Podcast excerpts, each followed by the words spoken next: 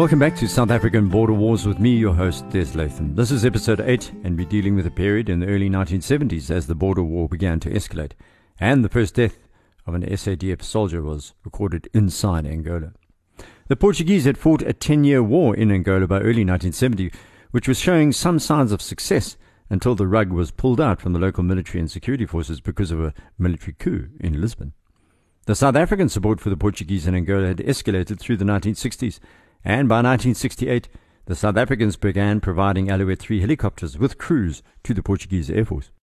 Meanwhile, in April 1973, the SA Defence Force assumed responsibility for border protection of Southwest Africa from the SA Police, who had struggled to maintain control in the face of the increased insurgency by SWAPO the SWA command consisted of Windhoek, Grootfontein, and Walvis Bay, which was commanded at that time by Colonel Ian Gleeson.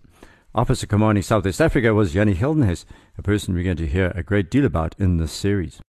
Apart from the permanent force members and a few national servicemen at Grootfontein and Walvis Bay, there were also part-time soldiers known as the Citizen Force of 24 Brigade and others in what was known as the Local Commando Force.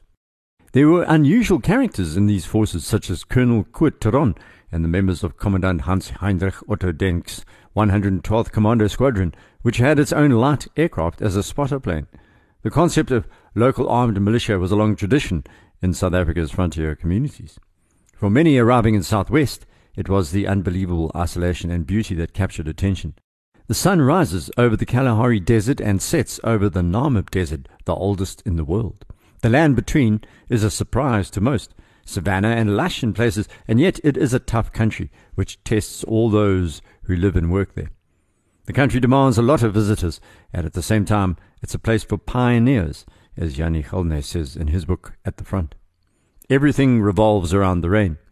By October, people begin looking out for signs. Everything is barren, dry, and dusty.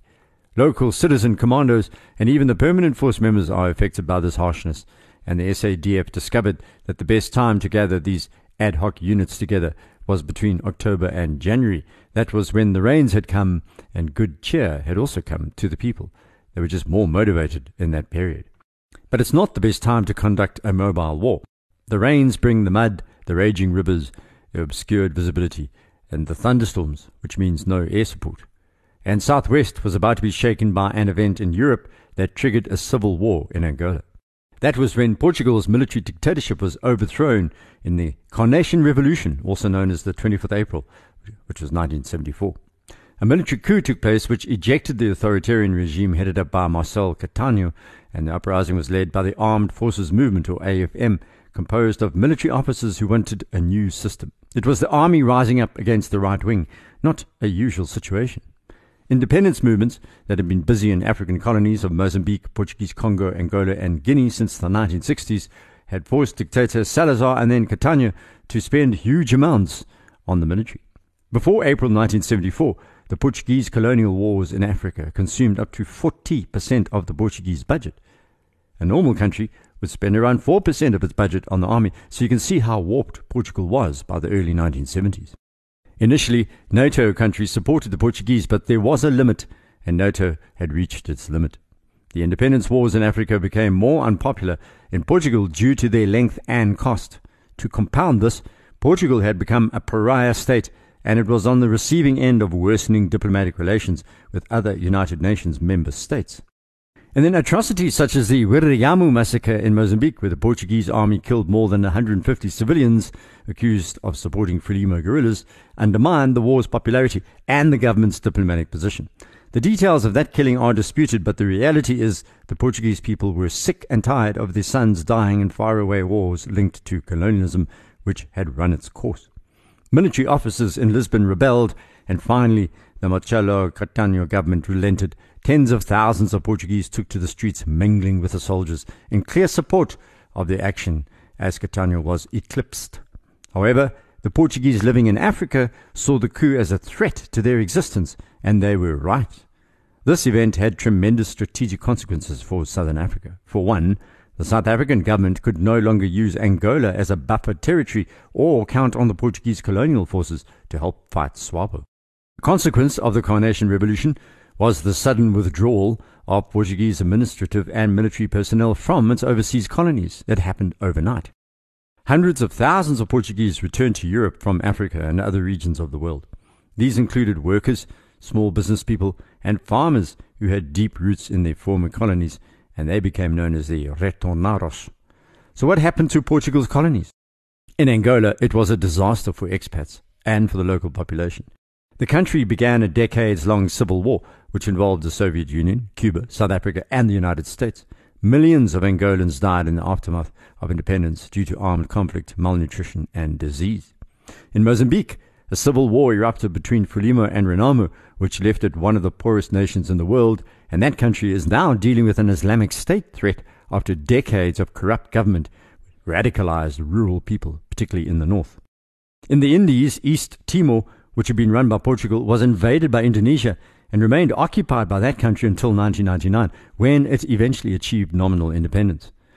Guinea Bissau experienced a brief civil war and a difficult transition to civilian rule only in 1998. The Atlantic islands of Cape Verde and Sao Tome and Principe avoided civil war during the decolonization period, establishing multi party political systems by the early 1990s. Macau remained a Portuguese colony until 1999, when China took control in a joint declaration and enacted a one country, two systems policy similar to that of Hong Kong, which of course is unraveling. By a treaty signed on the 31st December 1974, Portugal recognized the incorporation of former Portuguese India, including the hippie hideaway of Goa, into India itself. That was the end of Portuguese colonial rule across the world, and the repercussions in Africa were phenomenal. For South Africa's government, the years 1973 to 75 were marked by increased fears and the instability caused by Portugal's Carnation Revolution. There was nothing organized about the Portuguese withdrawal from Angola and Mozambique, and in Angola, the three main armed resistance groups, the FNLA, UNITA, and the MPLA, all saw themselves as the saviors of the people and immediately went on the offensive in 1974. We heard last episode how South Africa's Defence Minister P.W. Botha had suggested at a public meeting in the same year that a better trained military force may be required to defend the Southwest African border from insurgency. SWAPO had the backing of these independent movements, and Plan was conducting operations inside Southwest already. There was a kind of perfect storm developing white nationalist government motivated by capitalism facing African nationalist movements motivated by communism. The Cold War main players were observing closely. As they say, choose your weapons. But the National Party was also facing an internal discussion about this. It was not a simple rubber stamp moment. Prime Minister B.J. Vorster was trying to avoid an escalation, while the others in the army, such as Constant Viljoen, had been itching for years to throw the SADF into operations in Southwest and further. Vorster had been trying to convince African leaders that his government was a reasonable non-aggressor. Any sudden moves would throw out his master plan. And in Angola, there were two other movements which made a confusing situation even more confusing. The Front for the Liberation of the Enclave of Cabinda, or FLEC, wanted independence for that enclave, which is rich in oil. FLEC continues to fight on today. It's the only one of the resistant movements that is still determined to achieve independence from an already independent country. The other was the Eastern Revolt, or RDL, which broke away from the Soviet backed MPLA in 1973, and they were against Agostinho Neto. By 1971, three years before the Carnation Revolution, the MPLA had begun forming squadrons of up to 145 troops, which were armed with an assortment of weapons, including 81mm mortars. The Portuguese in Angola watched the MPLA with a great deal of alarm. In 1972, the Portuguese were conducting counterinsurgency sweeps against the MPLA. Eventually, Agostinho Neto was defeated in 1973 and retreated into the Congo with close to a thousand men, there experiencing some problems with his main backer, the Russians. They were toying with the idea of supporting one of the MPLA factions led by a man known as Chipenda. He was important because early in 1973 he left the MPLA, founding the Eastern Revolt, or RDL, with 1,500 former MPLA followers, and appeared to be gaining traction. It was then that Tanzanian President Julius Nyerere convinced the People's Republic of China, which had begun funding the MPLA in 1970, to ally with the FNLA against the MPLA in 1973. So many acronyms, so little time, so many AKs. Holden Roberto's FNLA had suffered from being closely allied to the Congolese, as we've heard previously, but Roberto visited China at the end of 1973 and then secured Beijing's support. Then the Soviet Union cut off aid to the MPLA completely in 1974, when Revolta Activa, or Eastern Revolt, the RDL, split off from the mainstream MPLA. It was one messy military business in Angola, and things were going to get far messier. In July 1974, Holden Roberto, Agostinho Neto, and Jonas Savimbi met in Zaire and agreed to negotiate with the Portuguese as one political entity. But shortly afterwards, fighting broke out between the three the FNLA, MPLA, and UNITA. Then, in November 1974, the Soviet Union resumed aid to the MPLA after Neto reasserted his leadership, and it was clear that the military left behind in Angola were now on the run. Folks, the chaos that was Angola was only just starting. Even the independence movements were fighting each other as they fought the Portuguese, then the SA Defence Force. Meanwhile, SWAPO moved its headquarters from Lusaka in Zambia to the Angolan capital, Luanda. For the first time, SWAPO now had a safe border across which they could escape when the SADF actions in Ovamboland, the Caprivi, and Kaokoland became more focused. At this point, Sam Nujoma of UNITA was still talking to the Russians, and he told his Soviet contacts in Moscow that he planned to broaden the area of operations, first towards the Atlantic coast from his southern Angola strongholds, then move north into central Angola. Neto and Swapo did not like that plan. Swapo was moving as swiftly as possible to exploit the Portuguese departure from Angola. Within a few months of the collapse of Portuguese control in the south of Angola in 1974, that area was swarming with Swapo cadres. South African Defence Force recce's or recon unit members then participated in a clandestine operation against SWAPO across the border into Angola in May and June 1974. It was then that the SADF suffered its first combat death, Lieutenant Freddie Zeelie.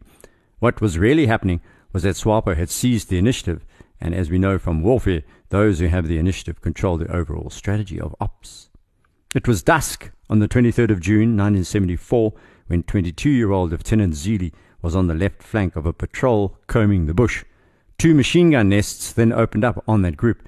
Zeelie and a Lance Corporal Hillebrand tried to attack the machine gun position, but Hillebrand was pinned down. Zeelie then managed to storm the position, overpowering one of the gunners. The second machine gun crew got away. But Zeelie had been fatally wounded as he rushed the position. At the time, Defence Force Chief Admiral Hugo Biermann said Zeelie had been killed in a skirmish with a group of terrorists who attempted to cross the South African border. What he left out was that Zeelie was a Special Forces lieutenant and that he had actually died inside Angola. By November 1974, SWAPO bases of up to 70 men were operating out of southern Angola. They were accelerating their insurgency quickly, and the SA Defence Force appeared to be in a spot of bother. SWAPO had succeeded in breaking out of the strategically unimportant territory of the Caprivi and were now a real threat to those living in the southwest African highlands. Because southern Angola was the jump off point, SWAPO could infiltrate large bands of guerrillas into the Kavango as well as Ovamboland, which immediately posed a major problem for the South Africans.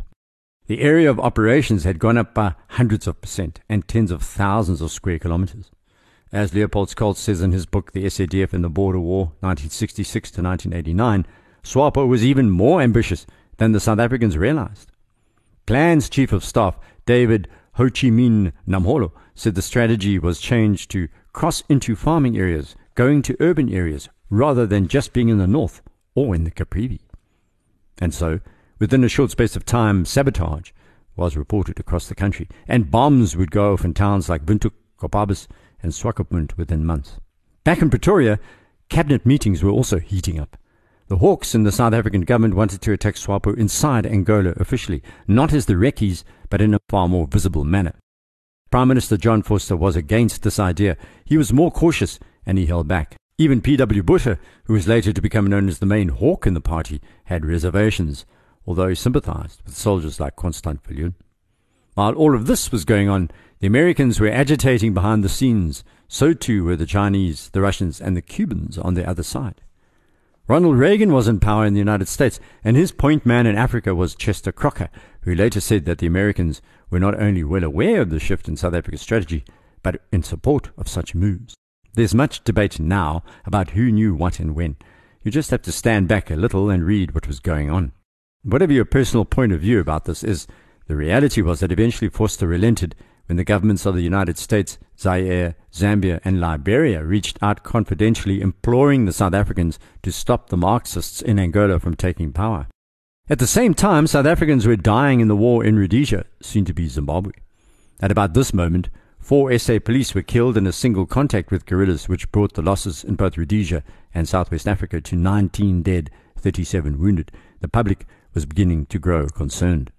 South African media reports were full of the skirmishes and battles in Rhodesia, with very few taking much notice of the Ovamboland and Caprivi border war at this point. Of course, there were immense political and diplomatic implications for launching troops into Rhodesia, Mozambique, and Angola. A major legal issue had grown more pressing. South Africa's Defence Act specified that SADF members could not be deployed across the borders except if they volunteered to do so. That did not slow things down much, with changes to the law requiring a stroke of the ministerial pen.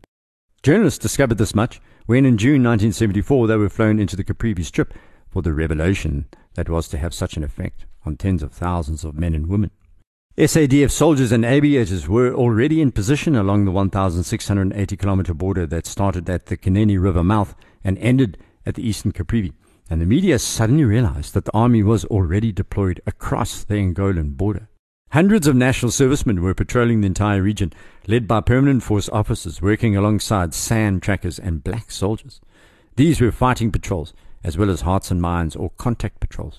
The latter were designed to improve the relationship between the SADF and locals. Scattered kraals and villages were visited where medics dispensed treatment and other officials would provide farming advice. Grievances were aired. The SADF dutifully took notes. Hundreds of thousands of rands were already being spent on the Hearts and Minds campaign, what was later to become known as Civic Action Operations. The journalists embedded in this visit noted one other fact, which was to have far reaching implications. A number of the soldiers fighting in the SADF were black. At a media briefing during the visit, Defense Minister Botha said, The SADF had a place for people of all races, including blacks. Black locals had not been used as combatants in the South African forces officially, but they'd always had a support role. During the Anglo Boer War, many thousand were armed, but it was something of an embarrassment for both the Boers and the British. The blacks had been sappers, logistical support, and they died in their thousands during the First and Second World Wars. But this was the first time a National Party minister had openly said blacks and whites would form an army that was to fight in Southwest Africa. This is not a fact well known outside of those who fought in the Defence Force. The usual narrative is a white army fighting blacks in southern Africa, which was wrong. The Defence Force's political aim may have been merged at that point with the National Party, which was protecting white minority rule, but the actual army that fought various wars in the region was integrated in a far more extensive manner than is realized.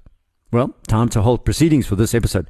In episode 9, we'll hear about what was known as the Alvor Agreement, which set the tone for the upcoming Angolan civil war.